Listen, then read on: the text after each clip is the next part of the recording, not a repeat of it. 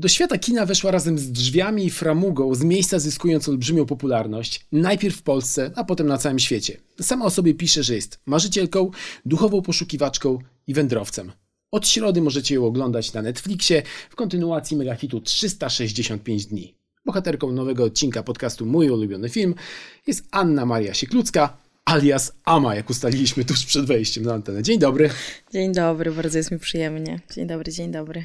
Słuchaj, chciałem zacząć naszą rozmowę od takiego pytania, ponieważ jesteś w trakcie wielkiego medialnego tournée, padają dziesiątki, setki pytań, niektóre pewnie się powtarzają, ale czy czasem przechodzi ci przez głowę taka myśl, Boże, a dlaczego nikt mnie nigdy nie zapyta o trzy kropki? Jak najbardziej. Chyba mm, to tak troszeczkę jest, że większość pyta o to samo, Mhm.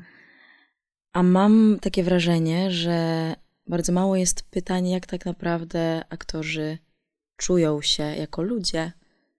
My, jako nie postaci, Mhm. w tym przypadku ja jako Laura, tylko tak po prostu po ludzku.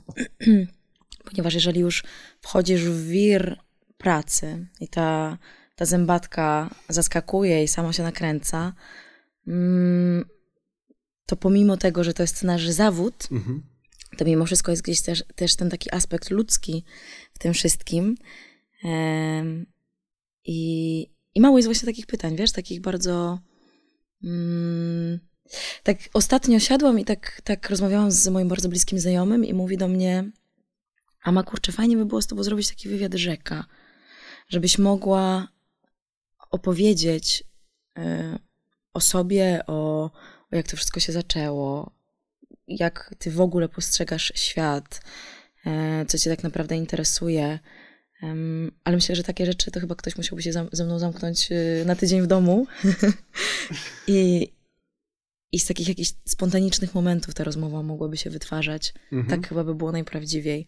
Tego mi właśnie brakuje, wiesz, że, że tak y, my jesteśmy mm, zawsze widzę roli, Mhm. którą zagraliśmy. I zawsze wtedy jest ten taki medialny szum, o którym już wspomniałeś, a, a fajnie też, y, faj, fajnie, nie lubię tego słowa w sumie, ale miło by było mm, też tak trochę od drugiej strony podejść, do człowieka po prostu.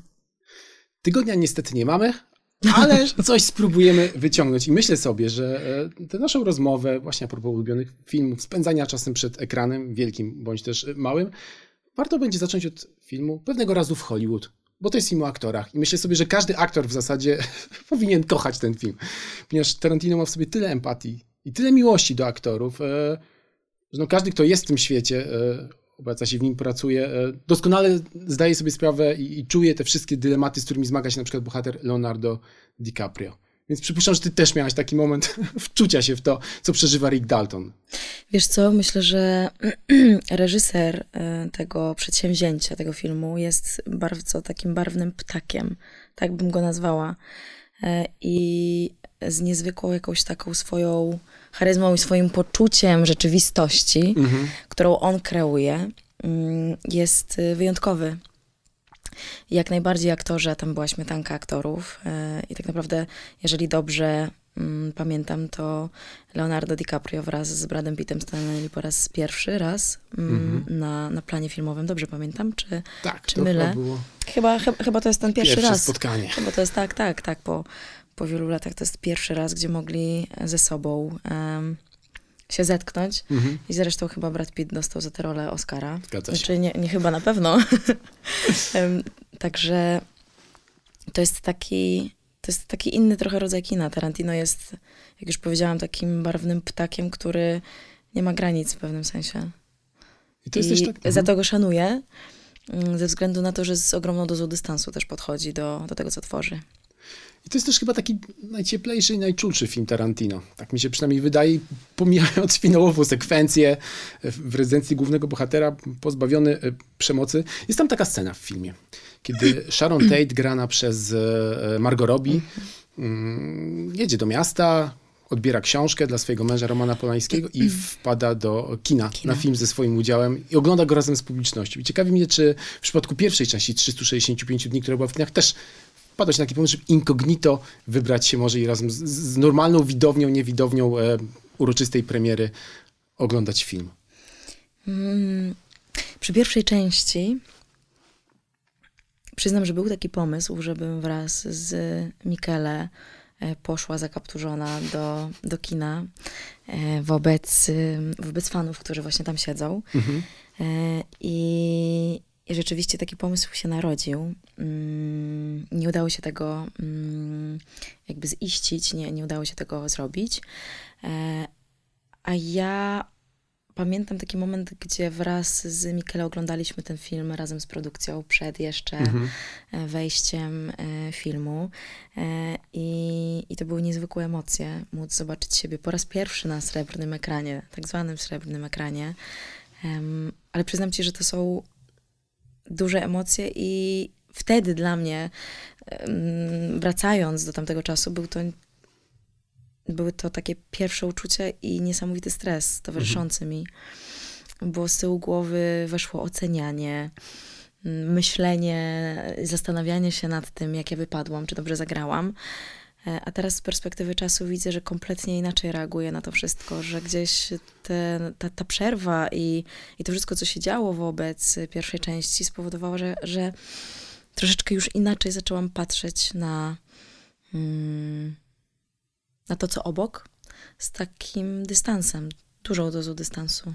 Mhm. Czy czyta wywiady z tobą? A wbrew pozorom tych wywiadów wcale dużo nie jest. Nie lubisz ich udzielać.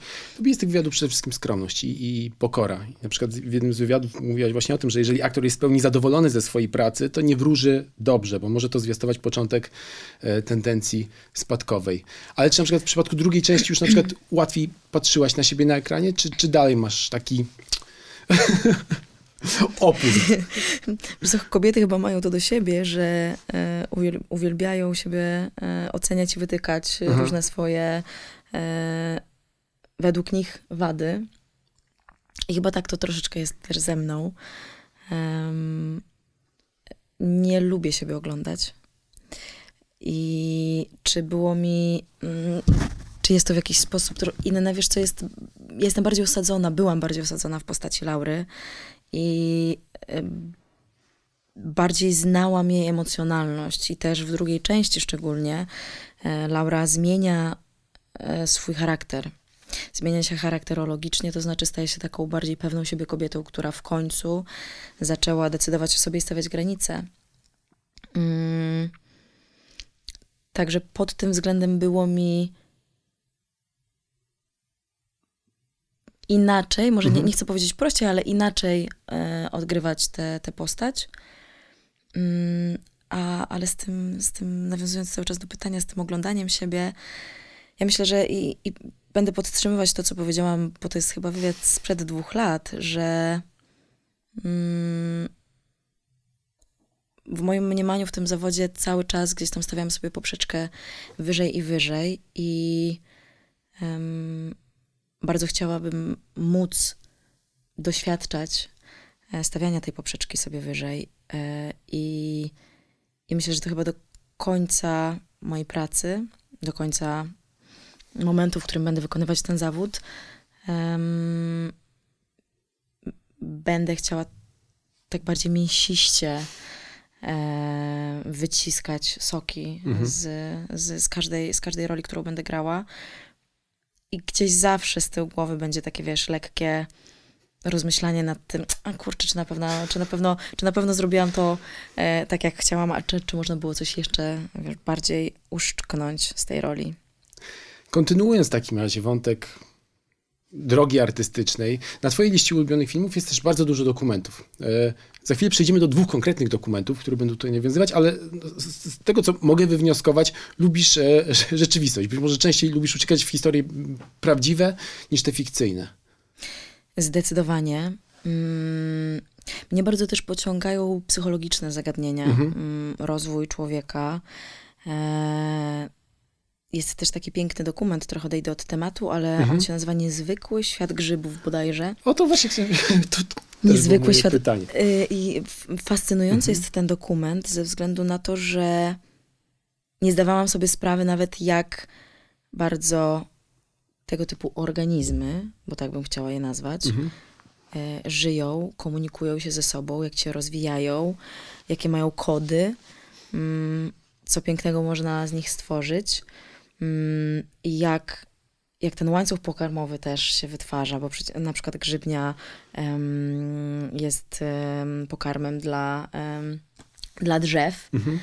E, I mnie fascynują takie rzeczy, wiesz, mogąc oglądać coś, czego nie jestem w stanie doświadczyć na co dzień, bo, bo życie tak bardzo pędzi, że nawet nie zastanawiamy się, co z czym i dlaczego w wielu momentach. I, i uwielbiam właśnie ten taki moment zatrzymania, kiedy, kiedy możesz siąść y, przed, y, przed tym srebrnym, znowu, znowu użyję tego określenia, przed srebrnym ekranem i, i wynieść coś, bo ja bardziej wolę poświęcać czas, żeby mm, oglądając coś we mnie zostały pewne informacje, które gdzieś tam będą potem pracować, niż żeby to było po prostu zabicie czasu. Mhm. No właśnie, a przychodzi ci do głowy, e, a propos tego filmu o, o grzybach, anegdota, która po prostu rozsadziła ci głowę. Nie zdawałaś sobie sprawy, grzyby naprawdę mogą to, mają te możliwości? Kurczę, tam było tak bardzo dużo informacji. Em, na pewno, na pewno to już co wspomniałam, że nie miałam pojęcia Mhm. o tym, jak one, i jaką one są podwaliną do em, pokarmu wobec innych. Tego ekosystemu, jak rozumiem. ekosystemu jak najbardziej. E, Jak grzyby w ogóle potrafią em, wciągnąć w ziemię, że tak powiem, em, różnego rodzaju substancje, życie, e, które się już skończyło i jak z tej podwaliny pięknie urasta nowe życie. Czyli taki krąg życia trochę jak Trochę tak. Króla Lwa. Trochę tak. No właśnie to jest, to jest właśnie to, ta niezwykłość e, w, w przypadku tych, tych organizmów. To teraz porozmawiamy o dwóch niezwykłych e, artystach, którzy znaleźli się na twojej liście, bo wspomniałaś o e, filmach na temat Davida Bowiego i Leonarda Cohena. I te dwa życiorysy pokazują chociażby jedno, że wielu wybitnych, bardzo często wielki talent idzie w parze z wielkim ego. I z, nie wiem, być może in- instrumentalnym traktowaniem współpracowników, ale też bliskich osób. I też, czy też masz takie czasem poczucie, że e, artysta musi być egoistą? O tak. Hmm. Czy może być artysta bez ego? Nie, to nie istnieje. To nie istnieje. Byłabym, e, to byłaby wielka hipokryzja, gdybym tak powiedziała. Ale mm, trochę zagwozdką jest dla mnie to pytanie, ze względu na to, że w przypadku Leonarda Cohena, który jest w pewnym sensie jednym z moich guru Mhm. od dziecka, odkąd gdzieś tam miałam taką wyrobioną w sobie świadomość i wrażliwość zwracania uwagi na mm, wartościowsze zagadnienia w życiu. Mm, Leonard Cohen uważam, że ma niezwykłą historię mm, i a propos ego, o którym mówisz, myślę, że artyści, pomimo, że otacza ich bardzo dużo osób, które dobrze im życzą, ale jest też ta druga strona medalu. Otacza ich wiele postaci, które mm, chcą trochę ogrzać się przy blasku ich światła. I to chyba też to jego napędza, Mhm. że są w nas takie dwa wilki w pewnym sensie, znaczy w nas, w, w, tych, w tych postaciach wielkich, że są dwa wilki i to od nas zależy, które, którego wilka karmimy właśnie, czy tego, czy tego po stronie cienia, czy tego po stronie mm, światła. Mm, I tak myślę, że em, mogłabym rzec, że dużo wielkich ludzi źle kończy. Mhm. E, I, I myślę, że w tym wszystkim też jest ogromna samotność. A kiedy jesteśmy samotni, tak mi się wydaje przynajmniej, mm, bardzo chcemy szukać bodźców, które będą nas nakręcać do działania, które chociaż na chwilę spowodują, że poczujemy się dobrze, Mhm. lepiej, poczujemy się szczęśliwi. E, I myślę, że, że tutaj w kontekście Davida Bowie i Leonarda Co- Cohena troszeczkę też ich życie prywatne jest e, inne, usłane trochę inaczej też w tych wartościach, e, a propos na przykład miłości i to, gdzie tutaj szala, jak, ta waga się zachowuje. W przypadku właśnie Davida, a Leonarda Coena, bo Coen był troszeczkę e, inny e, w, w tej materii niż, niż Bowie. Mm, ale myślę, że też niezwykle wrażliwy i, i piękny jako człowiek. Jego teksty są, są bardzo mm, takie wręcz do cna, odzierające, myślę. Nie wiem, czy słuchałeś ostatnią płytę Coena, um, którą tak naprawdę to już była... Bardziej melorecytacja Tak, niż tak, tak, tak, jak najbardziej Mhm. melorecytacja, którą, którą zresztą jego syn e, e, chciał, żeby po śmierci Coena chciał, żeby ona bardzo mocno ujrzała światło dzienne. I to jak najbardziej, najbardziej jest melorecytacja, tylko teksty, które tam są, już są Mhm. takie bardzo... On wiedział, gdzie idzie, wiedział, że, że jego czas się kończy. I jest w nich taka jakaś niezwykła mądrość, którą e, ze sobą niesie. Zresztą ja uważam, że zawsze Leonard Cohen niósł ze sobą jakąś taką niezwykłą siłę i moc w przekazie, nie tylko w swoich książkach, wierszach, jak i, jak i każdej jednej płycie. Uważam, że nie ma, nie ma w jego twórczości piosenki, która byłaby nieudana. Mhm. I wydaje mi się, że też tak się wydarzyło w przypadku Bowiego, a co jest ciekawe, Bowie kiedyś powiedział, że tak trochę skaczę, chaotycznie opowiadam, Dobrze, takie mam dobrze. wrażenie, ale, ale Bowie kiedyś powiedział, byłem w mainstreamie i w tym mainstreamie nic nie ma, bo on, on nawet w swojej twórczości miał taki moment, w którym e, właśnie wszedł do tego mainstreamu, troszeczkę zmienił swój nurt muzyczny i ludzie bardzo mocno zaczęli go za to To tak przy Let's hejtować. Pewnie.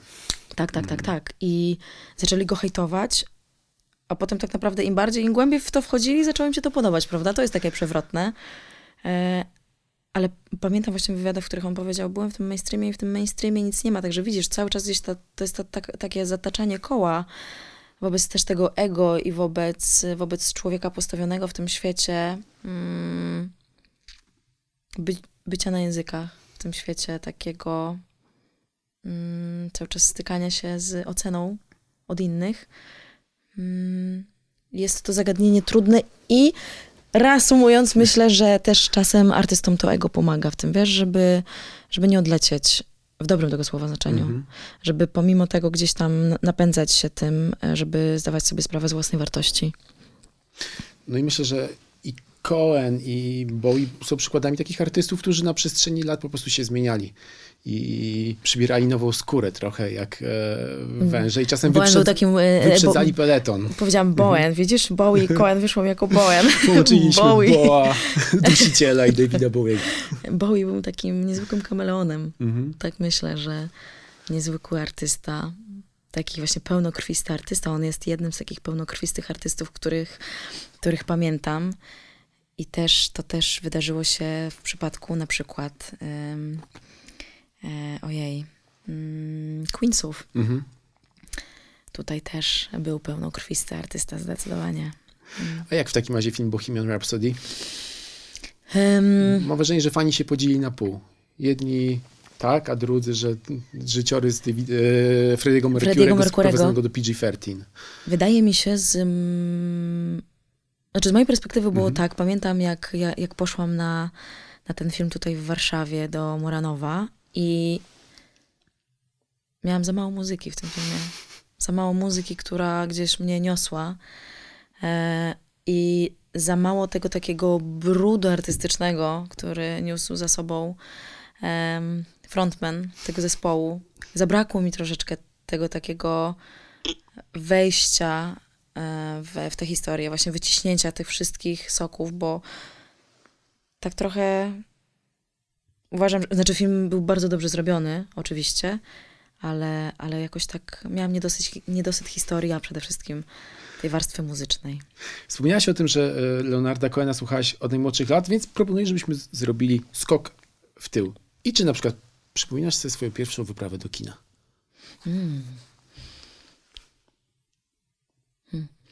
Pamiętam, jak w podstawówce y, mieliśmy taki cykl chodzenia co miesiąc Mhm. na różnego rodzaju em, bajki, filmy dla dzieci. E, a takim filmem pierwszym, który zobaczyłam, kurczę. Pamiętam na pewno Kubusia Puchatka, Syrenkę Arielkę, e, Gumisie, Mm, ale pierwszy film... Czekaj, tak pamiętam, to było, to było w Zakopanem. Pamiętam, pamiętam, to było w Zakopanem i byłam ogromną fanką Harry'ego Pottera. Mhm. Pojechałam wtedy na narty z całą rodziną. Tak, tak, to było w Zakopanem, to było jakieś takie malutkie kino. Nie pamiętam, gdzie ono się mieściło dokładnie, jak to kino się nazywało, e, ale to był Harry Potter e, i, i kamień filozoficzny. Mhm. Jak najbardziej, tak. Pamiętam, jak się zaczytywałam w książki o Harrym Potterze e, i ten moment wejścia do kin tego filmu. Jak najbardziej. To chyba był taki, najbardziej to zapadło mi w pamięć, ten film. No, jest to taka seria, która zdecydowanie łączy pokolenia. Okazuje się, że e, dzisiejsze 8-9-latki też znają Harry'ego Pottera, chociaż wydawałoby się, że to jest jakiś zamknięty rozdział w dziejach popkultury.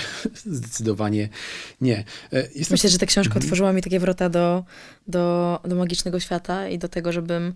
Pamiętam, jak, e, jak e, pytano się mnie w tamtym okresie, Aha. jakie jest moje największe marzenie, to powiedziałam, że chciałabym mieć zmieniacz czasu, tak jak Hermiona, żeby móc cofać się do, do różnych e, sytuacji w życiu, albo żeby w nich zostać na dłużej, albo wręcz zmieniać bieg zdarzeń.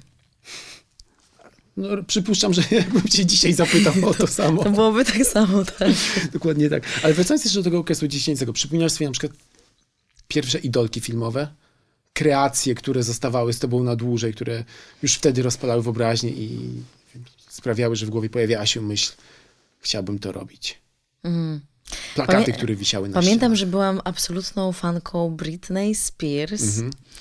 E, jeżeli chodzi o warstwę muzyczną, e, przebierałam się w ubrania mojej mamy e, i, i śpiewałam do dezodorantu wszystkie jej utwory. Mm, tak samo było z Anastasią. To był wspaniały czas. Pamiętam, jak nawet sobie dorabiałam włosy, wiesz, długie Aha. z chustki. E, Z chustki wtedy, w, w tamtych latach, w latach 90. no- noszono chustki tak na głowie i moja mama miała ich mnóstwo i przedłużałam sobie w ten sposób włosy. E, A jeżeli chodzi o, o kinematografię, e,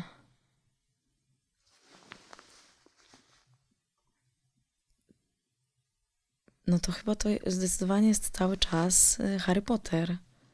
Harry, Hermiona, Aha. Ron. Mm, bardziej lubo, wiesz co, bardziej e, jak miałabym powiedzieć, kto był moją idolką, Mhm. jak się cofam, to, to bardziej to były postaci bajkowe. To był właśnie Syrenka Arielka, Kubuś Puchatek, Prosiaczek. I to nieważne było, kto jaką ma płeć, Mhm. Tylko ważne było to, z kim ja się utożsamiam. Mm.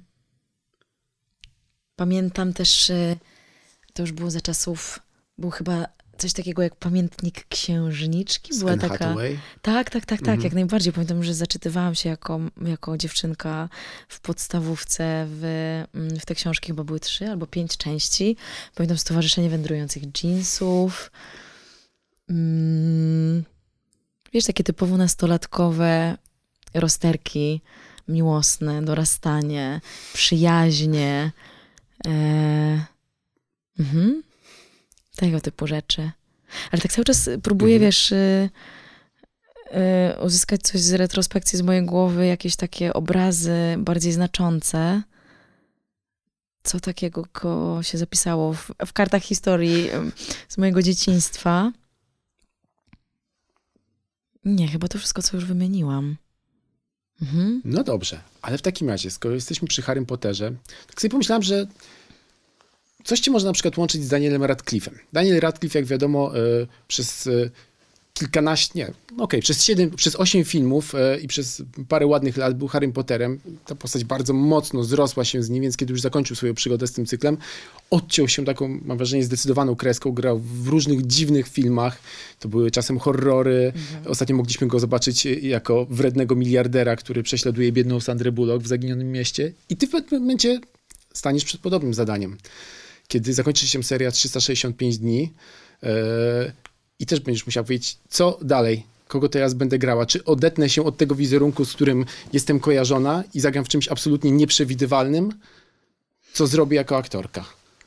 Przypuszczam, że zastanawiasz się nad tym cały czas. Ym, Wiesz co, to tak jest, że ja, jest, ja jestem też y, pełna e, miłości i oddaję część swojego serca teatrowi. Mhm. I ten teatr powoduje, że e, spełniam się tam i gram e, innej maści postaci.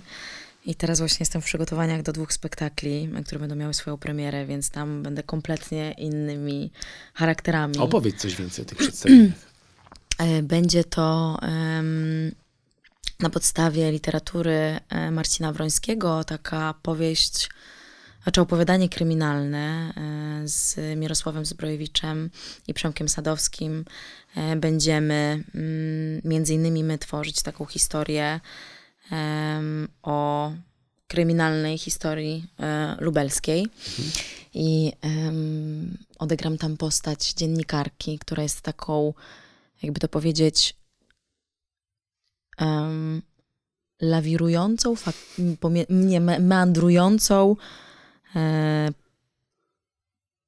me, mm, inaczej, zatapiającą się w meandry faktów e, postacią, Mhm. tak bym rzekła, e, która troszeczkę miesza. Mm, I będzie to wyzwanie, myślę, bo to będzie taka bardzo przebojowa postać. A także bardzo zapraszam y, 9-10 czerwca do Lublina, do Centrum Kultury na premierę. A jeżeli chodzi o, o drugi spektakl, to będzie to e, Szekspir, Sen nocy letniej, e, tutaj w Warszawie. Czyli tym razem leciutko. Leciutko, tak, będę się wcielać w rolę Hermii, także będzie e, romantycznie, miłośnie, ale zdecydowanie nie tak, e, nie, nie od tej strony, jak, jak to jest, zostało ukazane w, w trylogii, w, w trylogii powieści Blanki Lipińskiej. Mm, Także myślę, wiesz, że ja już, ja już robię to, o co pytasz. Mhm. E, I, I jednak nie, nie zamykam się w obrębie tego pudełeczka, e, tej szufladki w pewnym sensie, tylko wychodzę poza nią i robię to z głową, myślę. E, A my, aktorzy, mamy to do siebie, że w pewnym sensie jesteśmy trochę, trochę w takim oczekiwaniu, co, co się wydarzy, ale ja wolę być tą, która działa, a nie czeka. E, I, i życz mi, żeby. Życz mi jak najlepiej, proszę, żeby to się. To się już dzieje, ale żeby, żeby działo się ze wzmożoną intensywnością. Trzymam kciuki, ale tymczasem chciałem zapytać panią aktorkę, czy jest jakiś film, do którego zdaję sobie sprawę, że wracała najczęściej, oglądała go najwięcej razy w życiu. Tak. Jest to film, który jest takim przepięknym. Mhm. Jestem osobą bardzo roman- z romantyczną duszą. I jeden film, w którym jestem absolutnie zakochana, to jest Pamiętnik.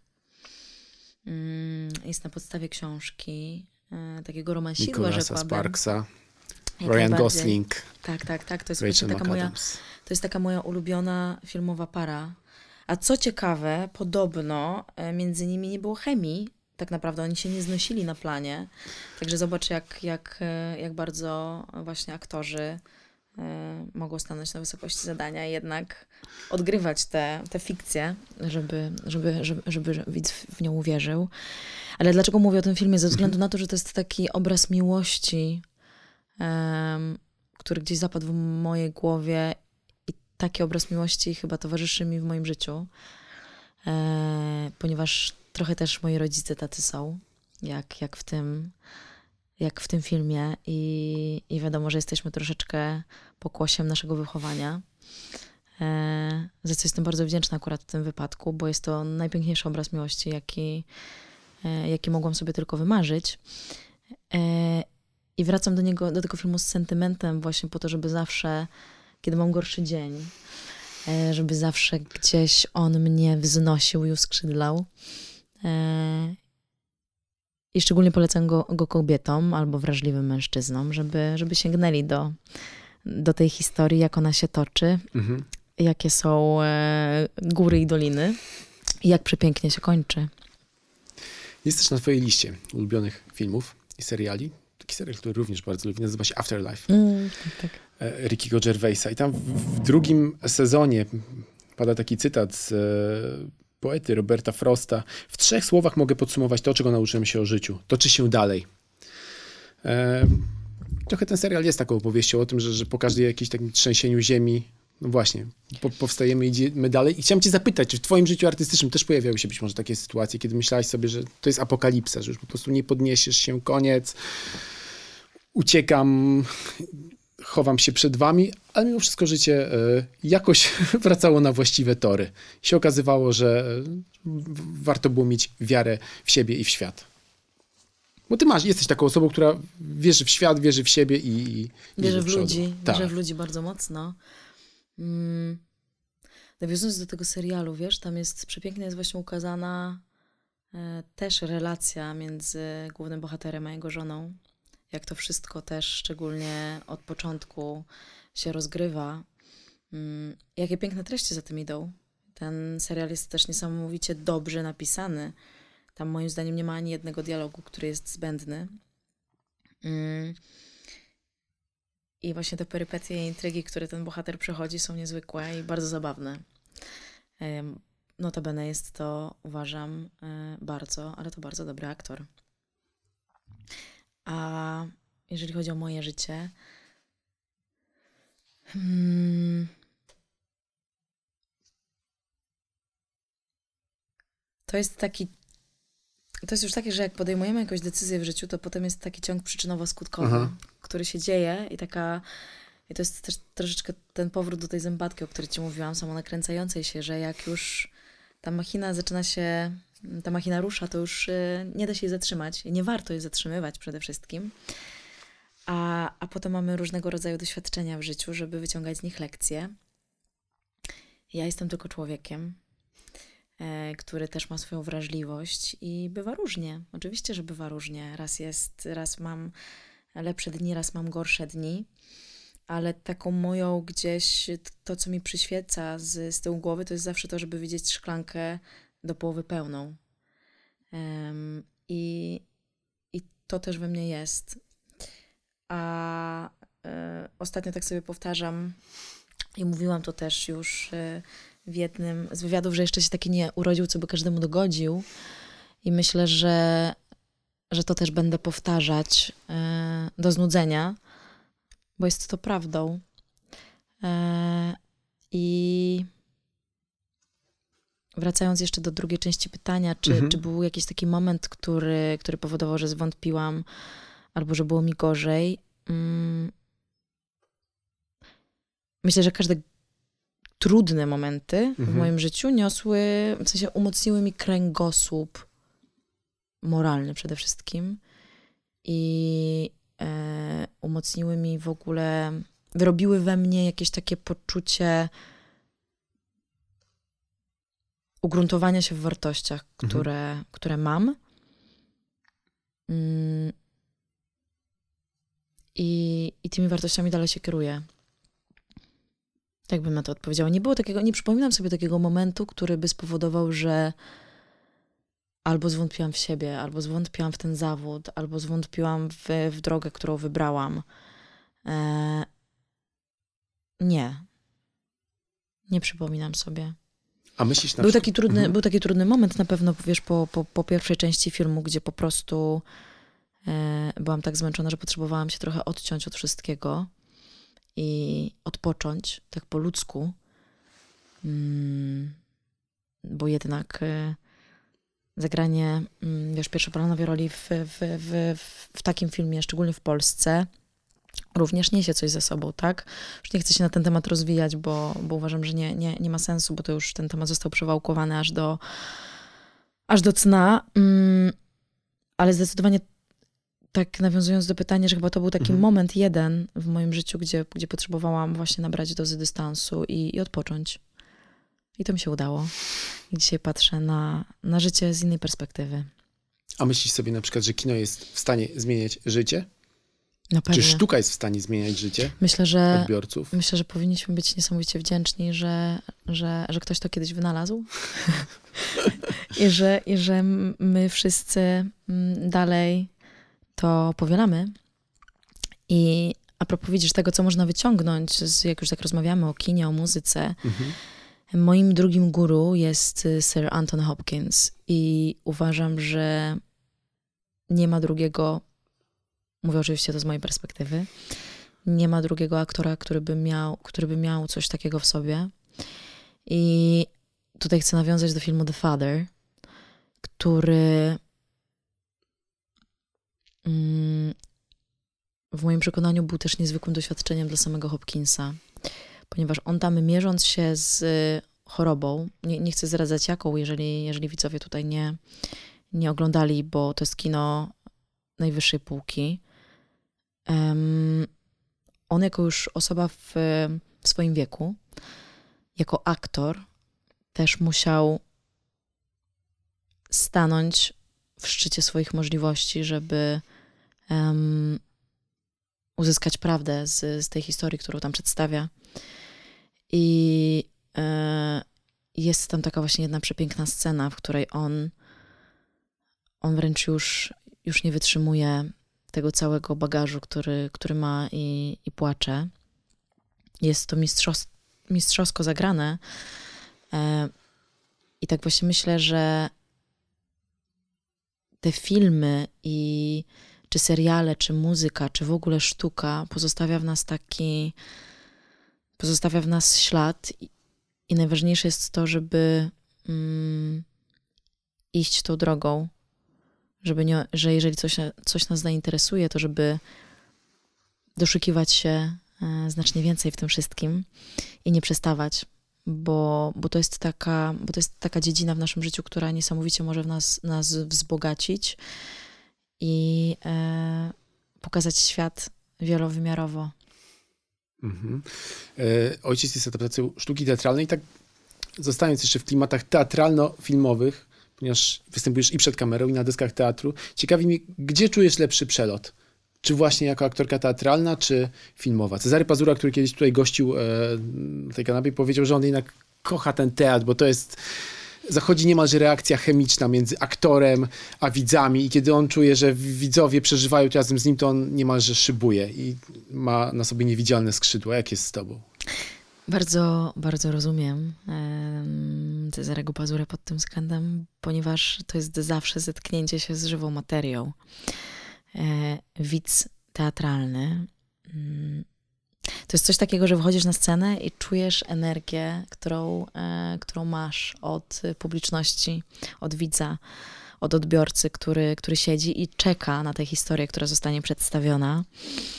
I moje serce rzekłabym, że jest bardziej przy teatrze, właśnie z tego względu, mhm. że za każdym razem wychodząc na deski, e, wytwarza się, mogę to mówić ze swojej perspektywy, w, chciałam powiedzieć w aktorze, ale we mnie wytwarza się taka adrenalina, która, która jest nie do opisania.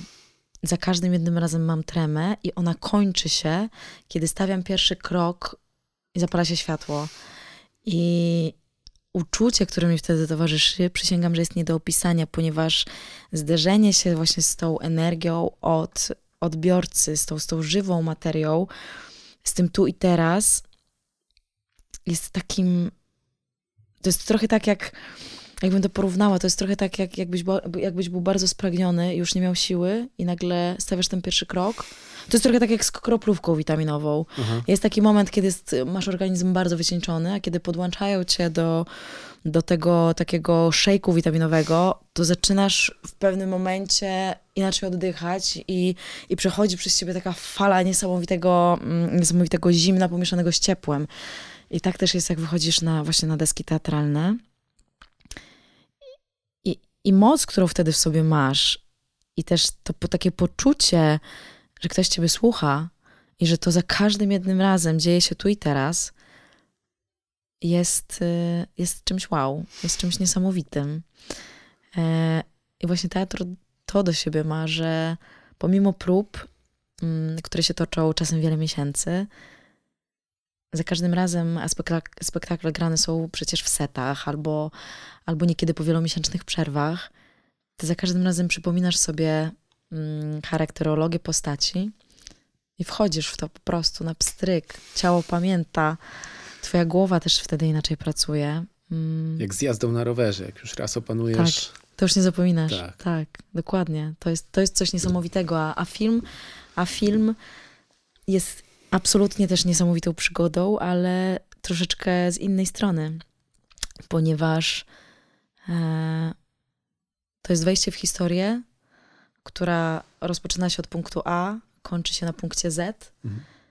I to jest już wtedy, jak się ko- kończy na tym punkcie Z, to ty już schodzisz z planu i wiesz, że zamykasz kartę i zostaje po tobie ślad na, na tym srebrnym ekranie, jak to już mówiłam, i, i już do tego nie wrócisz. Mhm.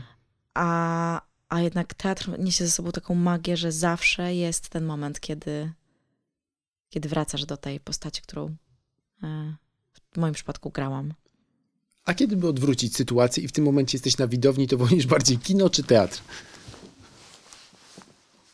Hmm. A tutaj to jest, to jest pół na pół. Mhm. E, Ja uwielbiam chodzić do kina. E, Uwielbiam. I robię to regularnie wtedy, kiedy pozwala mi na to czas. Mm. I chyba to też jest tak, że z perspektywy aktorki zawsze zwracam uwagę na mm, zupełnie inne rzeczy. Szczególnie już od tego momentu, kiedy, kiedy sama e, miałam przyjemność e, zostać aktorką filmową, to wiedząc już, jak ta cała produkcja przebiega, że też e, w wielu wypadkach to montaż robi film, nie do końca aktor, to oglądając filmy mm, mm, w kinie, e, skupiając się oczywiście na, na tym całym, na tej całej historii, która, któr, któr, której doświadczam, też zwracam uwagę na przykład na montaż, na muzykę, na to, jak jest aktor, wiesz, przedstawiony, z której perspektywy, dlaczego jest na przykład to tak pocięte. Czy, czy, czy, czy wątek jeden wynika z drugiego. Także z, przyznaję się, że zaczęło mi to sprawiać jeszcze większą przyjemność od, od momentu, kiedy, kiedy sama stanęłam po tej drugiej stronie. A jeżeli chodzi o teatr, to uwielbiam jak najbardziej, szczególnie jeżeli grają osoby mi bliskie, e, kiedy mogę siąść e, jako odbiorca i, i kibicować im z, z całego serca. Mm, i chłonąć te emocje, które są. Ja wtedy czuję się jak dziecko, wiesz? Mhm. I za każdym razem staram się i, i chcę się czuć jak to dziecko, które przychodzi i wchodzi całą sobą w historię, która jest przedstawiana. I absolutnie w to wierzę. Wszystko, co się dzieje. To jest też ciekawa kwestia. Czy w momencie, kiedy już jakby e, poznałaś tajniki e, tego, jak się kręci filmy, czy na przykład potrafisz już oglądać jakiś film z czystą głową? Czy jednak zawsze już będzie z tyłu głowy, jak oni to nakręcili, jak oni to zrobili, jak zagrali? Czy już zawsze y, profesjonalistka gdzieś tam podszeptuje? Czy potrafisz jak właśnie normalny widz oglądać film, przeżywać historię? Podszeptuję, ale z drugiej strony, e, z drugiej strony, jeżeli wyłączam tę głowę, to tak jak już ci powiedziałam przed chwilą, ja wpadam w tę pułapkę właśnie, wpadam w tę pułapkę y, wiary w to, że wszystko, co przedstawia mi e, ten ekran, dzieje się naprawdę. I to jest niesamowite. Wtedy, kiedy właśnie odłączam tę głowę i chcę się totalnie wyluzować, mówię, dobrze, dzisiaj idę na film, to, to rzeczywiście staje się jak dziecko. Ostatnio, nie ostatnio, parę miesięcy temu oglądałam film e, z Jacquinem Phoenixem, Come on, come on. Mhm. I byłam niezwykle oczarowana. Wszystkim serdecznie polecam e, zobaczenie mm, tego dla mnie arcydzieła. Arcydzieła pod tym względem, że nie wiem, jak oni to zrobili, jak ten chłopiec to zagrał, że, że w tym wszystkim jest, jest tak niesamowicie prawdziwy. I Jacqueline też jest w tym tak niesamowicie prawdziwy. Ja, ja weszłam tak, tak głęboko w tę historię, że ja naprawdę zapomniałam, że to są aktorzy. To, to, było, to było coś niesamowitego. Na, to było coś takiego, jakbym ja wręcz weszła za ekran i stała przy nich, kiedy oni między sobą rozmawiają. E, mhm. to, to właśnie był taki moment takiego niesamowitego wejścia w historię i, i, i poczucia się jak, jak właśnie to takie kibicujące bohaterom dzie, dziecko, które, które tak bardzo wchodzi w, w, ten, w, ten, w ten wątek i jest tam z nimi i przeżywa wszystko. Niezwykle też notabene pouczająca historia. Piękny film. A zdarza ci się, że odchorowujesz filmy? Mm. Chodzą za tobą jak zmora. Wiesz co, kiedyś tak było, bo, bo naoglądałam się w życiu za dużo horrorów y, i zostawiło niestety to ślad w mojej głowie, bo boję się ciemności do tej pory, więc od wielu lat przestałam oglądać horrory. Był jakiś szczególny horror, który co, był, był, był to? taki horror, pamiętam jak z, z moją znajomą w gimnazjum poszłyśmy na film Halloween, Mhm. w Halloween, na film Halloween i tam była taka postać e, takiego, to nie był cyborg, to był taki Michael chłopczyk, e, Mhm. tak, tak, i który, Morduje. który morduje wszystkich. I ja jeszcze wtedy wracałam z kina autobusem późno do domu i pamiętam ten moment, który wrył się w moją psychikę, jak idę ciemną ulicą i cały czas odwracam się, czy przypadkiem właśnie za mną nie idzie ten, ten, ten, ten mężczyzna, który chce też dopaść i mnie. Mm, Także przestrzegam osoby, e, które są bardzo wrażliwe, żeby jednak e, horrory odłożyły na drugi plan swojego życia. Radziła to Anna Maria Sieklucka. E, Pod koniec rozmawialiśmy o filmie Kamał Kamał, który jest też w dużej mierze filmem o, o tym, jak ważna jest rozmowa między ludźmi. I mam nadzieję, że ta nasza godzina, to nasze spotkanie nie było stracone i trochę sobie porozmawialiśmy. Bardzo dziękuję. Bardzo dziękuję, najpiękniej dziękuję.